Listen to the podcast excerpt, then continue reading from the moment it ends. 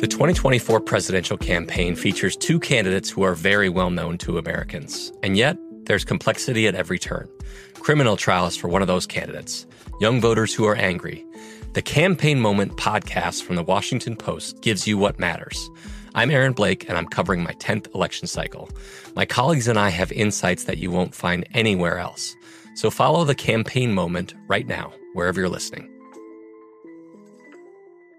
Xfinity has free premium networks for everyone this month, no matter what kind of entertainment you love. Addicted to true crime? Catch killer cases and more spine-tingling shows on A and E Crime Central. Crave adventure? Explore Asian action movies on Hayah. Searching for something extreme? Check out skating, snowboarding, and more on Fuel T V Plus, the global home of action sports. And find crowd-pleasing bops on iHeartRadio's Hit Nation playlist. There's new free shows and movies to love every week. Say free this week in your Xfinity voice remote.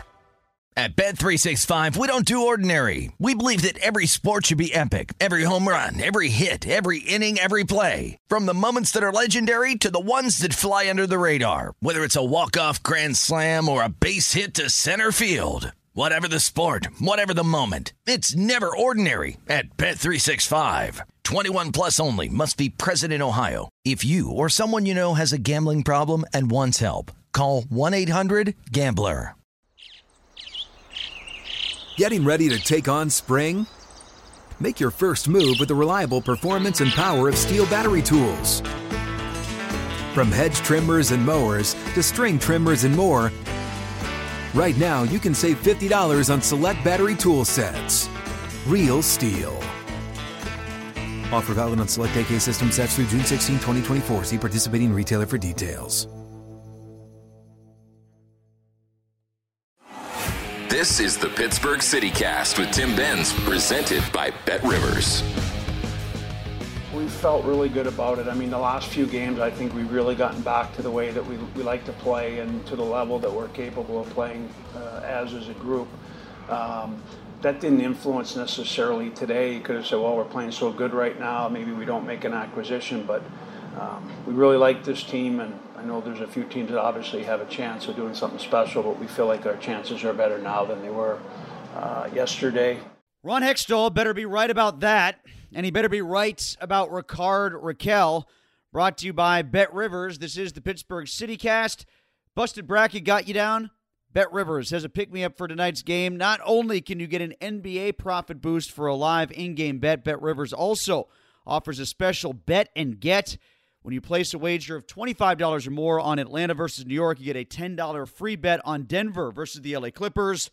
Terms and conditions apply. See site for details. Make your Tuesday night basketball bets with Bet Rivers, presented by Rivers Casino. Pittsburgh must be twenty-one. Gambling problem, call one eight hundred gambler. Rickard Rakell, plus one seventy to score tonight for the Pens. I love it. Isn't it always the case when a guy gets traded for, he scores that first game out? It feels like it. Just to show it to his old team. Yeah, get me on Rickard Rakell at plus one seventy to score tonight in his first game as a Pittsburgh Penguin after coming on board from the Anaheim Ducks. This kind of feels like an over game tonight as well to me at six and a half. In the last four games, the Blue Jackets have been at nine, nine, and ten, three times out of those games. The Pens, conversely, have been keeping it low. They've been under six and a half, four straight. I say they're due to bust out. New acquisition, first home game back in a while. Lots of enthusiasm in the building. That pays at minus one eighteen. I'm in there. Better than the minus three forty-five spread, minus one thirty-nine on the goal and a half puck line for the Pens too, by the way. I think over is the best bet of that bunch. I'm looking at about five to three or five to two Penguins in this one against the Columbus Blue Jackets. Maybe four to three with an overtime game winner from Rickard Rakell. If you just want to bet straight up that the Pens will win, I suggest getting a parlay partner like the Flames, for instance, over the Sharks at minus three forty-five. Makes sense to me. Everything else, I believe, is a really close game and too tight to call. Uh, the Rangers on the road maybe against the Devils. If you're leaning that direction, that could be another one. Futures-wise, the Penguins are currently seventh in Stanley Cup odds at plus sixteen hundred. That's tied with Vegas behind Colorado at four hundred, Florida at six hundred, Calgary at seven fifty, Carolina at plus eight hundred, then the Lightning at plus eight fifty, and Toronto at plus twelve hundred. The Pens and Vegas Golden Knights next in seventh when it comes to odds for the Stanley Cup, and we're looking at plus sixteen hundred again, like I said, but the Lightning, man, at plus eight fifty, boy, that is good stuff on the Tampa Bay Lightning, looking for a three-peat. I'll take that real good money on them right now when it comes to potentially buying low and getting top-notch results. As for the Penguins, they better make some hay while they can, because following the Columbus Blue Jackets, they've got a game Wednesday against the Buffalo Sabres, too. Both of those upcoming opponents. Get four points while you can. It'll be a luxury the Penguins won't have very often when it comes to their list of foes over the next three weeks, if at all. Once the Pens get through Columbus at home on Tuesday and the Sabres on the road Wednesday, they find themselves entering a brutal stretch of nine games. Eight of them between March twenty-fifth and April the tenth are against teams currently in a playoff position. So if you're going to play the Pens, play them tonight and tomorrow, and then be very judicious, because they've got a lot of tough games coming up. The lone exception, the lone hole in this nine-game stretch probably will be the Red Wings. They have just fifty-seven points, have lost seven of their past eight games, currently sitting in fifth in the Atlantic Division. That's Sunday at home against Detroit. Aside from them and the other eight games of that nine-game slog, the Penguins play two against the Rangers, March twenty-fifth at home, March twenty-ninth away, and against the Colorado Avalanche on April fifth at home, April second away. They got showdowns against the Minnesota Wild, March the thirty-first away, the Capitals, April ninth at home, and the Predators, April tenth at home. The Avalanche, ninety-five points to lead the N H L. The Rangers, eighty-five points, tie them with the Penguins for second place in the Metro Division. Washington occupies the second wild card slot in the East with eighty points. The Wild and Predators currently tied for second in the Central Division with seventy-eight points apiece. So potentially gobbling up three or four more points after nabbing two from the Central Division cellar-dwelling Arizona Coyotes on Sunday would be a nice, efficient run for the Penguins in advance of that gauntlet, but it won't be as easy as the standings suggest. Yes, Max Domi gone for the Blue Jackets, but they have just sixty-seven points, fifth in the Metro. Now, they've won four of five, just like the Penguins. Three of those victories coming against teams currently in a playoff position within the Western Conference. The Blues, they beat them five to four. Vegas, they beat them six to four. Minnesota, three to two in a shootout. Buffalo, similar situation, only fifty-two points. The Sabres are sixth in the Atlantic, but they're also enjoying a good stretch of play where they've won four times in five tries. Don Granado's team is kind of doing so by allowing very few goals. In those four wins, the Sabres have yielded just six goals, beating the likes of Vegas, the Maple Leafs, and the Flames along the way. Again, three clubs currently holding playoff seeds. It's not like the Penguins aren't battle-tested in that regard. They are. Mike Sullivan's team just concluded a stretch that saw ten showdowns against potential playoff-bound clubs between February the seventeenth and March the seventeenth. So whatever favor the schedule makers may have done for the Pens early in the season, they are definitely paying back now.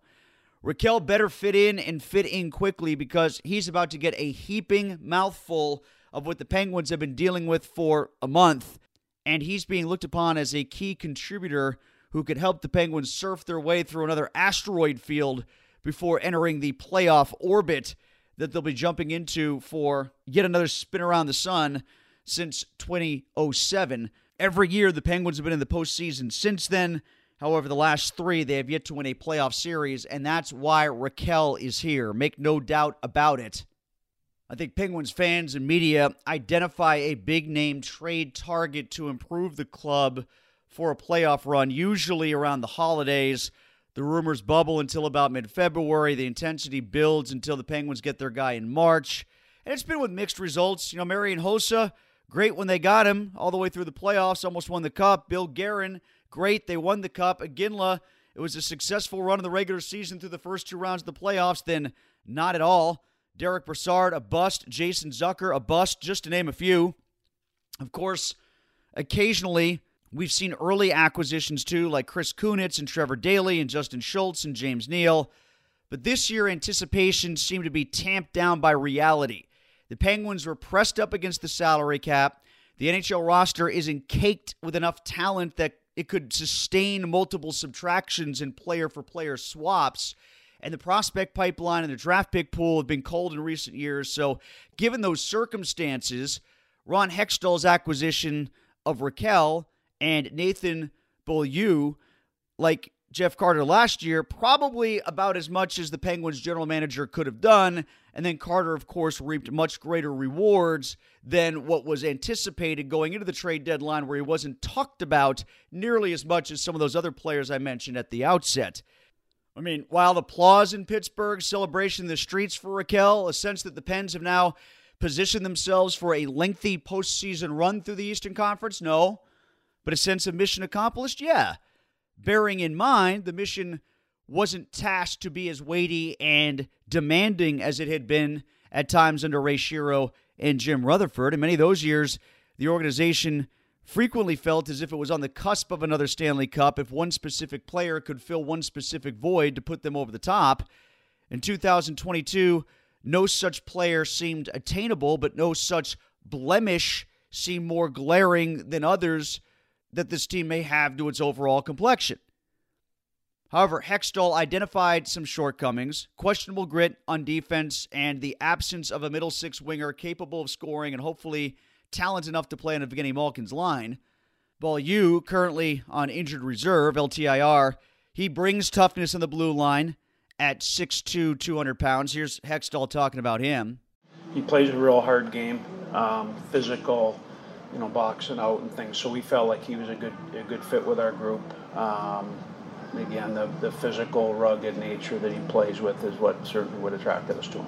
And without a ton of affordable second-line worthy wingers available in the trade market, Rakell's name was peripherally tied to the Penguins for what felt like a third year in a row. Now he's finally wearing black and gold. Of course, getting the twenty-eight-year-old Swede might have seemed flashier a few years ago. He posted back-to-back seasons, thirty-three and thirty-four goals in twenty seventeen and eighteen. Since then, he's only totaled fifty-eight in nearly four seasons. Perhaps the sixteen he has scored this year is an indication that he could find that previous form once he starts skating, presumably in a line with Evgeni Malkin. And Ron Hextall also talked about acquiring Rakell and how essential he deemed it to be or not. Typically, um, when you go into a deadline, you feel like you really have to make a deal, or you don't necessarily have to make a deal. And quite frankly, I didn't feel like we had to make a deal, and no, no, neither did anybody on our on our staff up there. Um, but if we can improve the team, we certainly owe it to our players and, and the organization. Now, don't let Hextall's soft sell tone fool you there. This wasn't a luxury move. Getting a forward capable of scoring on Malkin's line was an absolute necessity. Even if the cost of Zach Aston-Reese, Dominik Simon, and a second-round draft choice, along with the greatest goalie name of all time, Kalle Klang, even if that price seems steep, this is a deal the Penguins absolutely needed to make. If Rakell works out, his presence as a potential scoring winger for Malkin allows the top line of Jake Guentzel and Sidney Crosby and Bryan Rust to stay together. It also allows Jeff Carter to permanently slot back in as a center on a third or fourth line if Zucker returns from injury in good form to be Malkin's second winger. Most importantly, Rakell should aid Malkin so that Malkin doesn't feel the onus of needing to do all the heavy lifting for his line in five-on-five situations. You know, when I talk trade deadline, normally if I'm writing a column or I'm doing a show, like the headline or the catchphrase, the hyperbole naturally oozes. Penguins win deadline day. Pens G M whiffs at deadline. Pens get their man. Big fish gets away from Penguins. Not so much in twenty twenty-two. That's the way this season has gone for the Penguins, though. Hasn't it? It's kind of been reflective, right? Much more good than bad, rarely too high or too low. Expectations are evident, but also tethered by realistic challenges presented by the roster's construction and cap concerns and a talented, balanced Eastern Conference. Sure, more could have been done. A healthy right-handed version of Beaulieu could have been nice, and acquiring him on the left side, to me, almost indicated that they would have preferred to go for a bigger player-for-player deal involving Marcus Pettersson or P O J, and it just didn't happen. For now, though, the Penguins got better in at least one key area of need, even if the headlines don't have the usual crackle. And even if the guy who made the headlines happen in Ron Hextall isn't willing to admit it, but this is a bigger deal than what Hextall is making it sound like, for two reasons. First and foremost, because the conversation leading up to the trade deadline was, we don't need to make all that big of a move, so he doesn't want to make it sound like he's going against everything that he and Brian Burke had said going into the trade deadline. And secondly, he doesn't want to make it look like Rickard Rakell is some cure-all or some lightning bolt like, you know, Marian Hossa was when he was acquired, or what Derek Brassard was supposed to be when he got here and flamed out, or Jarome Iginla, for that matter. In both cases, that's probably wise for Hextall to do. All right, we come back. Our weekly chat with Brian Metzger of the Pittsburgh Penguins Radio Network. He'll talk to us about the Pens and their game tonight against the Blue Jackets, as well as the acquisition of Rickard Rakell and what that means for the Penguins. That's next year on the Pittsburgh CityCast. BetRivers Sportsbook is offering new customers a deposit match up to two hundred fifty dollars when you sign up today. In addition to their welcome bonus, BetRivers has daily and ongoing promotions that can provide extra value. Download the BetRivers app or go to bet rivers dot com today to sign up. Must be twenty-one. Terms and conditions apply. Gambling problem? Call one eight hundred gambler in New Jersey, Pennsylvania, and West Virginia. one eight hundred nine with it in Indiana. one eight hundred bets off in Iowa. And one eight hundred five two two four seven zero zero in Nevada. Quick football notes to give you before we get into more hockey talk with Brian Metzger of the Penguins Radio Network. Indianapolis Colts odds on to win the A F C South.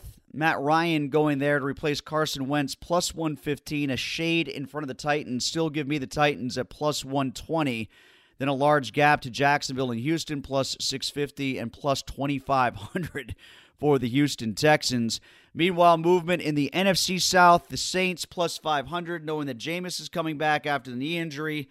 The Falcons at plus nine hundred after they get rid of Matt Ryan and replace him with Marcus Mariota. The Panthers at plus nine hundred and the Tampa Bay Buccaneers at minus two sixty-five to be the N F C South champs. And with Brady coming back, that still looks like good money to me, even though it's negative odds right now for the Bucs. Kenny Pickett at Pitt's Pro Day yesterday. His hands now eight and five eighths. They actually grew an eighth of an inch since the combine. Who knew? I guess the Bobby Brady routine is working out nicely when it comes to the hand stretches for Kenny Pickett. One other pick guy who showed out well, Damari Mathis, the defensive back, forty-three and a half inch vertical jump and eleven feet one inch on the broad jump. Both his vertical jump and the broad jump at the Pro Day would have been tested best out of all cornerbacks at the combine with those numbers. That's where he also recorded an impressive four point three nine forty-yard dash. So maybe he sneaks in as a draft choice on day two or three with some of those numbers. All right, let's get back to hockey with Brian Metzger of the Pittsburgh Penguins Radio Network. More hockey talk coming with Mets as we look at the Penguins game against the Blue Jackets tonight and the acquisition of Rickard Rakell yesterday. The mayhem that was the N H L trade deadline actually brought in some players for the Pittsburgh Penguins. Nathan Beaulieu, the Jets defenseman, for a conditional seventh round pick. Rickard Rakell from the Anaheim Ducks for Dominik Simon. Zach Aston-Reese, a twenty twenty-two second round draft choice. And the greatest goalie to never play in the N H L, at least in terms of his name, Kalle Klang, the Swedish draft choice from the Pittsburgh Penguins, now going back out to Anaheim. So, Mets, what do we make of these two moves, and when are they both going to be able to help the team? Because I know that Beaulieu is on L T I R, and Rakell is injured too, right? He is injured in some way, but Hextall said in his availability this afternoon uh, that he thinks he could be here and able to play on, on Tuesday night. So, oh, okay. Well, there you go. Yes, so we'll see if that's the case. But as far as Beaulieu, I don't think he'll be available to play for quite some time. They got him for essentially nothing because it's a conditional seventh rounder, as you said, but the seventh round condition essentially says that the Penguins have to win multiple playoff series. I think get to uh, get to a conference championship, and he has to have played in over half of the games. So I'm not sure that that's going to happen. So they've got him for nothing. He is a guy, though, that they like his physicality and, and like what he brings in, in that regard. He can be a physical presence, but he's rated not very well in terms of all of the, the analytics, et cetera. People were kind of ripping on that, but it's really just a depth acquisition to give them another N H L body if they would need one, and I doubt he would have to be forced into action until sometime down the line when the rosters expand anyway. So right now his, his money didn't even affect either team's cap. But I, I think we could see Rakell as soon as tomorrow, and that's good news because I want to see where he fits in. Uh, there's a lot of speculation that he plays with Evgeni Malkin, per se. Uh, that's where we'd like to see him. I know he's more of a left wing, so he could go right in there, and then you throw someone on the other side. My question is, whenever Jason Zucker is healthy, I would have assumed that they would have tried to have those three guys on one line, who plays on the left and who plays on the right. Rakell supposedly can play either wing, but he typically played left with the Ducks. Exactly. And how do we feel about putting Zucker on the right then? Um, in the past, they haven't loved it. And I think that it's going to be something we play by ear. But the good news is there is a ton of options for Mike Sullivan at this point, because there were, there were a ton of options before with the forward depth whenever Dominik Simon and Zach Aston-Reese were here. But taking those two guys out, putting Rakell in, you open up the window now for players like Drew O'Connor to come into play in your bottom six. You have Pustinen, who can come back into play. You have the War Horna, uh, Redeemed Horna, who can come into, into play here in this roster. And when I was writing up lines earlier today, Tim, I almost left Evan Rodrigues and Kasperi Kapanen out. There's a lot of people that are kind of shocked that, you know, I don't automatically include Rodrigues in my top six. But my top six right now is going to be Jake, Sid, Rust, with some form of Zucker, Gino, Rakell, a third line probably of Heinen, Carter, McGinn, with Blueger playing with some form of the players that are left. So there's going to be some odd men out. But the good news is you have Kapanen, you can still plug and play in your top six or bottom six. Evan Rodrigues can do the same. Erod can also play center or wing, as can Carter. So Mike Sullivan is going to have his bag of tricks. He'll shake it. He'll dump it onto a table and try and put his lines together whenever the time comes. But I would say tomorrow you'll see Rakell probably slide in with Gino on the left side, and, and we'll see how that works out when Zucker finally gets himself healthy. So they got a guy who's not real big in the analytics community in Beaulieu, and they got rid of two analytics darlings in Zach Aston-Reese and Simone, huh? Well, yeah, and, you know, I mean, Czar is such a great analytics guy that if you just looked at his his statistics, you'd say, man, he's great. Well, he just scored his first goal in thirty-five games the other night, and he has two in fifty-two. Dominik Simon is much in the same boat. He plays a very similar style where, yes, he, he creates shots and he drives possession and all of this, but never known for his offensive ability. So it stinks to lose them. The biggest thing with Czar for me, Tim, is he led this team in hits with one hundred eighty-seven. So that's something that, Uh, you know, by far led the team in that in that category, and specifically among forwards. So that's something that I think, you know, you will lose. But I think a lot of times, though, it's not as if they were bone-jarring hits. He throws himself around a lot, and whenever he's on the forecheck and, and doing those kinds of things. But I don't think those were one hundred eighty-seven hits that were making the opposition say, oh, boy, this team's coming hard and heavy at us. On the other end of it, though, he was third among all the forwards on this team with thirty-two block shots. And to offset that, Rakell has thirty-two block shots of his own. So, and those straight, very tangible statistics that we can track, uh, they're the, those are the numbers I'm concerned with. But I, I don't think I'm too concerned with the analytic part of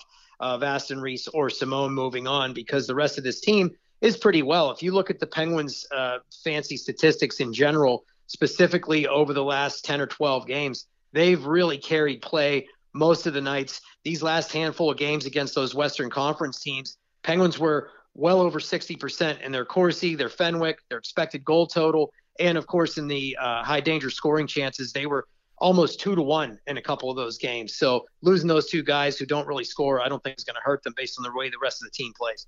I agree. I don't know how much Rakell's going to help. Well, I like the fact that he, he I has mean, some I, finishing I know, touch. Yeah, I know that they got a guy that's specifically the kind of player they targeted, and this is a guy, and this is the kind of guy that I wanted to see them try to get, a winger who is at least second line capable. I don't know how much more they could have done. I had low expectations coming into the trade deadline. This is as high as my expectations probably went, but I still don't know how excited it makes me, because, I mean, I know this match, they've been linked to Rickard Rakell for, what, three years now, and they finally got him. So it's just, unfortunately, now he's three years removed or so from that last thirty-goal season, right? Yeah, he scored thirty-four all the way back in seventeen eighteen, and the year before that was thirty-three. Now, one thing to keep in mind is the Ducks have, I mean, I know they kind of surprised some people this year with the way that they played. I would say from about the seventeen eighteen season, their team's been going in the other direction, and he slid up their lineup and became more of a focal point scorer. So he was the guy that was drawing the tougher assignments night in and night out.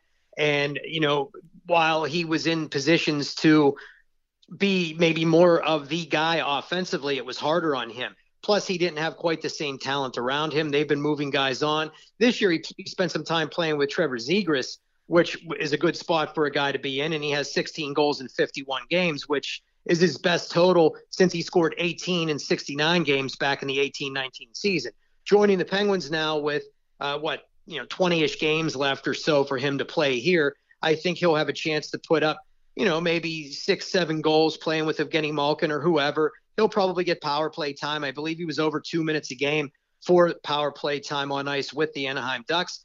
The thing that really needs to pick up for him, if you look at the years that he had thirty-three and thirty-four goals, his shooting percentages those years were eighteen point six and fourteen point seven. Ever since, the shooting percentage has gone way down. He's had a lot of shots, but he's just not getting rewarded. He's had a nine point two shooting percentage, an eight point one, a six point three, and then now this season he's jumped back up to an eleven point eight. So I would say if he's going to score on eleven point eight of his shots with the Penguins, that would be a pretty good spot for him to be in, specifically with not being a focal point scorer. He doesn't have to be the man. It's almost like Phil Kessel coming in. He can just play his game now, not look over his shoulder, not draw all the tough assignments, because that's going to be Sidney Crosby, the center on his line. If it is Evgeni Malkin or somebody, they're going to draw those assignments. And I think he also could, if you needed him to, jump down and play with Jeff Carter in a third-line situation. So, it just, again, it just gives options. But I think the ceiling's higher with the Penguins for Rakell than it was with the Anaheim Ducks, specifically this version of the Anaheim Ducks that he was playing on. What's this mean for Blueger and who he plays with? That's the uh, another funny question when I was drawing up lines here, Tim, because we all know what he did with Zach Aston-Reese and Brock McGinn. Well, one of those components is gone. They they went to Anaheim in this trade. So he has been playing over the last week with Brian Boyle on the left wing for him, with Zahorna on the right or somebody else. Now, Zahorna was reassigned today, I think mainly in a paper transaction, because A H L players had who were going to be available for the playoffs had to have been on an A H L roster by three p.m. on Monday afternoon. If not, they weren't eligible. So they wanted Zahorna to be eligible there. He wasn't sent away. He was still skating in Pittsburgh after that transaction occurred. So I wouldn't be shocked to see him playing uh, whenever the Penguins take the ice on Tuesday night, probably again on a line with potentially Boyle and Blueger. Now, I don't know that you want Teddy Blueger, who is one of your best defensive forwards, to be limited to fourth line minutes. So I think the way Mike Sullivan has to work this is figure a way to get that fourth line playing upwards of eleven to twelve, maybe thirteen minutes, which you could do if you were rolling them along, uh, just going line over line over line. But you don't want to cut too heavily into your big guys' uh, numbers either, because Sid and Gino obviously want to play eighteen to twenty minutes a night. But if you can find that even medium to keep Blueger on a fourth line with Brian Boyle, I think those two together could be okay. But you still have the the components that I'm trying to figure a way to stick in here, because I have Heinen with McGinn playing with Carter. So is that how it's going to go? I'm not sure till we see a morning skate on Tuesday. But looking at it, I think you could get away with that. Have Blueger be out there killing penalties for you still, just effectively as he always has. But if they dis- if they determine that they want to put Kapanen or Evan Rodrigues in the top nine, that's going to knock some bodies to that fourth line that Blueger can play with. But down the middle, I'm pretty convinced you're going to see Sid, Gino, Carter with Blueger uh, as your fourth-line center, probably with Boyle down there, and maybe they even throw Evan Rodrigues on the right side if Zahorna doesn't play. Right. I just don't want to see Kapanen in a role where defense is his main thing. You know what I mean? No, because he's not going to do it. Yeah, he won't thrive there. And, I mean, he's not thriving in the top six. I know he scored a goal the other night, but I, I personally was a little surprised to see him here after the deadline today. I thought they would have found someone to take him for a draft pick just to open up some salary cap space for themselves. But that just tells me they still have enough affection for him as a player and believe that what they've seen the last two games when he started to look a little bit better, they think maybe he can continue to trend in the right direction and give them yet another scorer on top of the top six guys, on top of Zucker when he's healthy, and on top of um, Rakell, who just came in. That if you can get Kasperi Kapanen going and chipping in from time to time, even in a bottom six role, that gives you a little bit something there. I just don't know that he's going to thrive, and that's what scares me. I hope this doesn't mean that he's going to jump right back up and play in your top six, and Rakell, who we all think is going to be with Gino, is then relegated to a third-line role playing with Jeff Carter. something's got to work because they can't go into the playoffs with everybody focusing all their defensive attention on that top line. You're exactly right. I mean, and I think that's why they did this, because truth be told, if you have Sid and Jake as a tandem and you have Gino and Zucker or Gino and Rakell, that's a tandem. So you have to figure out who you want to plug in. For me, I'm still going to keep Rust with Sid. However, you could keep Rust with Gino, because in the last game, I thought they looked pretty good. Uh, and you had Evan Rodrigues with Sid and Jake. Now, Jake, Sid, and Rodrigues were still producing sh- uh, shots and scoring opportunities. So you can get away with that. And then Carter's line, I think they've been decent. They've been, you know, producing some shots on goal and getting some scoring opportunities. So as long as you have two or three lines, and in this case, three lines with a potential score on a fourth line, you have the, the, to keep the other team a little bit more honest by doing that. So I think that does take the pressure off of Sid a little in terms of defensive shadows, et cetera. They're going to have to start thinking about, okay, we got to watch Gino's line. He's got a, a sniping type player with him, and Carter could potentially be uh, a shooter on his own line, depending on which line line mates they give him. If he has Kasperi Kapanen there and they get him going, that's a kid that can score goals. So you get back to looking like the Penguins when they were winning Stanley Cups, where they did have the potential for goals to be scored by any of the top three lines with a strong forecheck and maybe some timely scoring from a fourth line. So they have the players to be able to make that happen. It's just finding the right mix, as you just mentioned. You got to you got to find a good combination on each one of those lines, but I do think they have the personnel now to get Sid's line freed up more than they have been recently. Rakell goes almost six foot two, one ninety-five to two hundred pounds. Is he a net front guy at all, though? Um, I think he can be. He's always been, you know, playing in the West, I think everyone plays that style a little bit more than you would if you were in the Eastern Conference. You've got to be able to go to the net. You've got to be able to score some some dirtier goals. And I, I haven't watched a ton of video on him recently. I mean, I've seen some Ducks games just to watch Trevor Zegras play and some of those other younger players there just to see how they were doing. But, you know, I, I do recall him scoring some goals in tight. And I think that he can do that here. Maybe he can be that kind of body on the power play, because right now what what's kind of stood out, and I've, I've heard Borky talk about this on our broadcasts a whole lot. Jake Guentzel tries to play in front of the net, either on the power play or even at five on five, but he doesn't get in the shooting lane. He kind of steps aside of the shot and waits for a rebound to do something with it. They need somebody who's not afraid to maybe get a shot, hit him in the backside, or um, get a stick on it and deflect it a little bit. And maybe Rakell could be that kind of guy. He has the body type for it. I, I think I do recall him doing that on occasion with the Anaheim Ducks. And as I said, I think out there in the West, you have to play that way a little bit more just because they're bigger bodies. You're fighting for more ice space, et cetera. So I'll be very curious to see how he fits in and if he can be a net front guy for this team, because he still plays with speed and pace, though. I mean, this is a guy that can move, and I think that's a good thing, because you have somebody that can go and, if he is with Gino, play that style that Gino likes to with uh, the East-West, you know, improvising, all of that.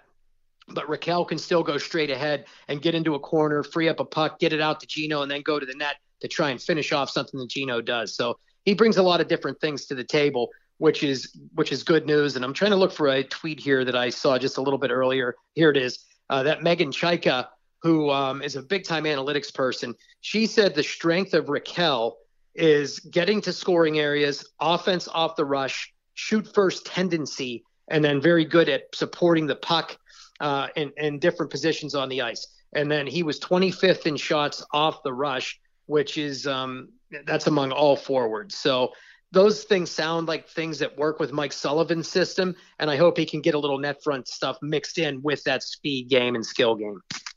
What about Beaulieu? When they got him, I thought it was a precursor to moving one of the left-handed defensemen in a bigger move like Pettersson or P O J.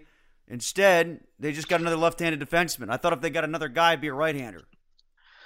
Yeah, I would agree with you there, Tim, that I was a little shocked by that aspect of it, which I, to me, again, I, I think it was just in their minds a guy that is known for a little bit of phys- physicality, specifically in front of the net, that if he can get healthy and get himself in, uh, he can help him there. But he still seems like he is a little bit of a ways away. He's definitely on long-term I R.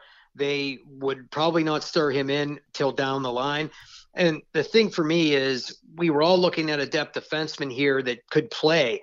Well, I think that Mark Friedman, with what he's done over the last couple of weeks, kind of changed their thinking of making it a huge priority, because he's been able to go out and draw penalties. He's been able to be kind of an S O B type player that gets under the opponent's skin. He can um, just, you know, agitate out there. I don't know if he's running his mouth or what it is, but he does something to, to get under the skin of the opponent. Plus, he's looked pretty darn good defensively, which is something he did not do in a very short cup of coffee last season or earlier this year. Something changed. I don't know when the, the switch flipped, but he uh, kind of emerging, gets himself a two-year contract extension uh, a little bit later last week, and here he is looking like a guy that's going to be in the Penguins' top six, at least for the time being.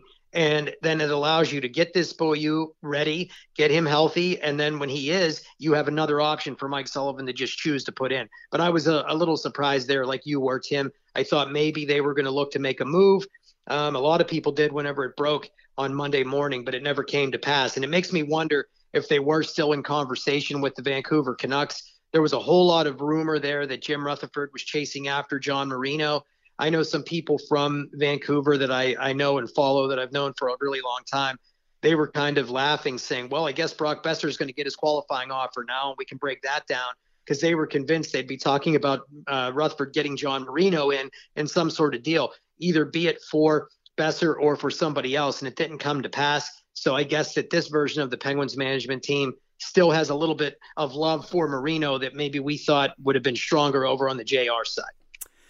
Other teams making moves to the deadline. What were your takeaways from the rest of the National Hockey League in deals that were done? In other words, what Florida did to bolster themselves, what the Minnesota Wild did in picking up Marc-Andre Fleury, the Seattle Kraken team building with Penguin draft pick castoffs like Daniel Sprong and Derek Pouliot.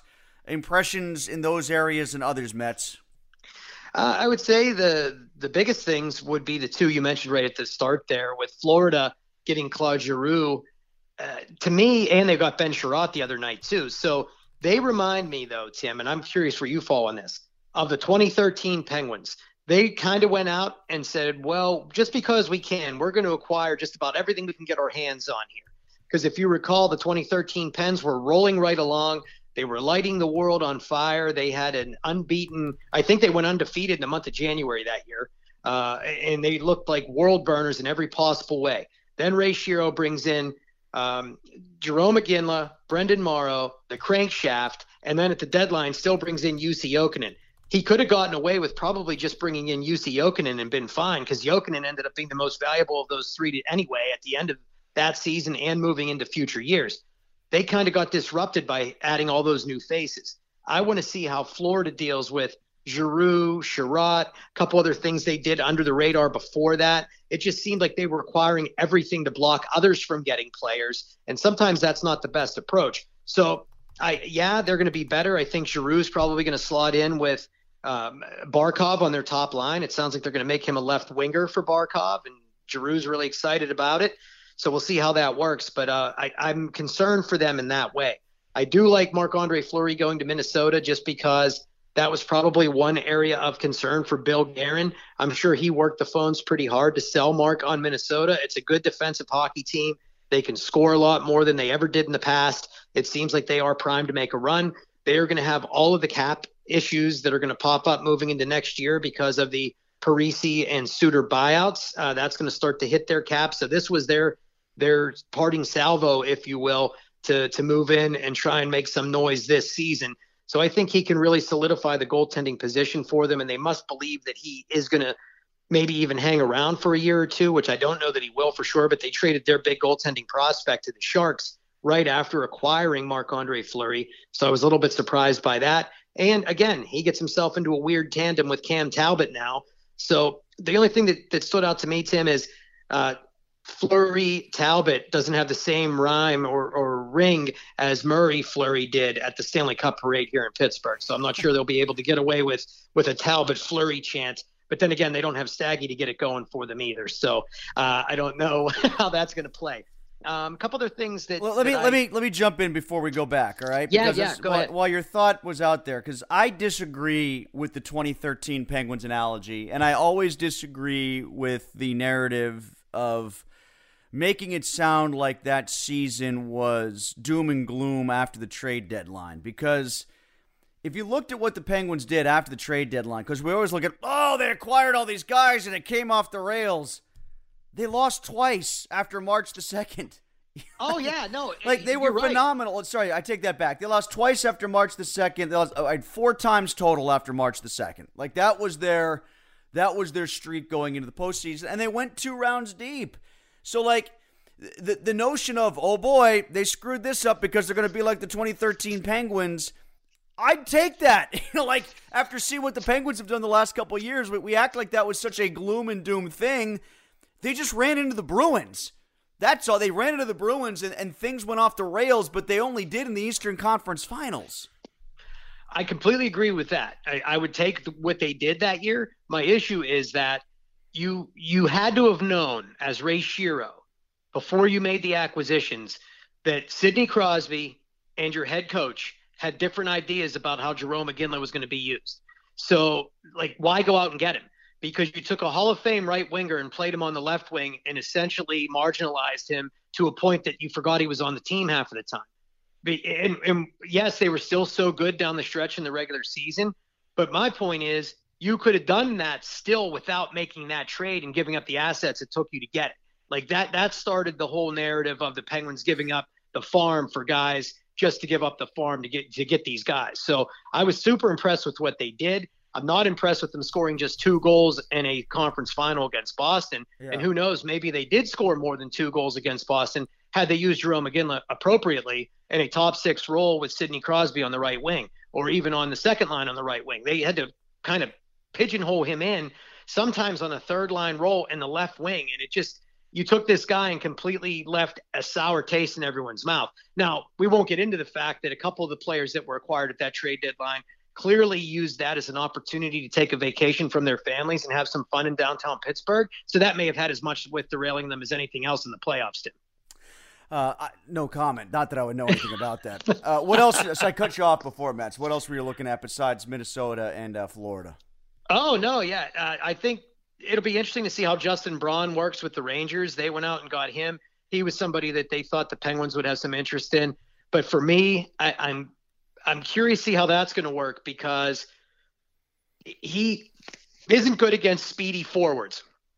If you're playing in the East and you have to go up against Colum- or I mean, um, Carolina, the Penguins, the Rangers, et cetera, it's a group of speedy forwards. The Penguins were a very speedy team when they played the San Jose Sharks in the Stanley Cup Final. Justin Braun was embarrassed by them uh, in that series. Yeah, I series. thought he was awful. Yeah, so, I mean, I think that's going to happen again, but I was kind of intrigued that they went out and got him. I like the fact that um, – what was the other one I was really intrigued by? Colorado getting themselves Andrew Cogliano as a depth guy. That's intriguing to me because they needed some toughness. He can do that. Johan Larson going to the Caps. Uh, I think that helps them a little bit. They went back out and got Johansson again too, who was their old forward. They got him from Seattle. They only got rid of him originally because they had to sign Kuznetsov, and now he's back. He probably played the best hockey of his career there. So you get another depth forward for yourself in that trade. Um, just scanning the other ones here because Hag. the – oh, yeah. You know what? I didn't really like that one as much, though. I, I liked it in that it blocked the Penguins from getting him huh. because he was he was rumored to come here, and I think he's terrible. I, he's good at blocking shots, and he's tough, but he wasn't good with the Flyers. I thought he wasn't good with Buffalo. And uh, so I was happy to see him move on and not become a Pittsburgh Penguin. Um, what's another one here, Tim? There were so many today. Everything, and it was all at the last minute. We were waiting for them to come Anybody down. Else not moving besides the Vancouver guys? Oh, here's one that actually stood out to me, too. Jeremy Lauzon going to Nashville. If you wanted a good young depth defenseman, that was a guy I had uh, my eye on just because I thought that he could be – he's tough, he can hit. He's physical. He was in Boston before he was lost in the expansion draft to the Kraken. And that's a guy that now the Nashville Predators have, and they always find ways to have those kinds of players. Nick Paul going to Tampa was also uh, a nice get for them with Matthew Joseph, who was a, a pretty good, tough piece to the puzzle on their third line. He went to Ottawa in that trade. So uh, those are another one. Oh, and one other big name yesterday that we weren't talking about. Yeah.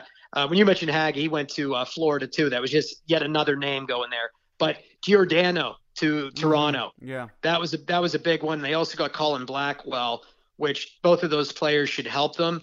I just don't know, you know, it, how that's going to work, because you have a lot of similar type defensemen there. Giordano is usually an offensive guy. I'll just be curious to see how that one's going to work out. How long before Derek Brassard gets traded back here again?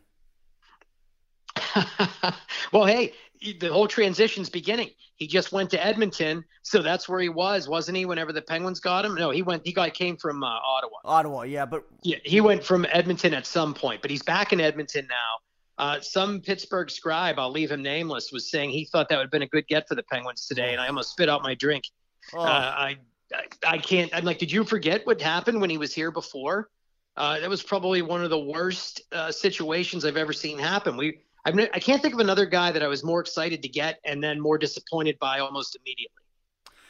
Mets, thanks. Appreciate it as always. We will catch up next week, and uh, we'll see how Rickard Rakell does in his first couple games as a Penguin. I'm looking forward to it, Tim. Hopefully we're talking about a uh, like a four-goal week when we reconvene next Monday or Tuesday. All right, so my thanks to Brian Metzger, the Pittsburgh Penguins Radio Network. Still to come this week, our wrap-up of free agency with Matt Williamson and Mike Pursuta looking at the lines for the N C double A tournament as we get to the Sweet sixteen and the Elite eight. That's still to come right here on the Pittsburgh CityCast. Brought to you by BetRivers. Download the app today or go to bet rivers dot com.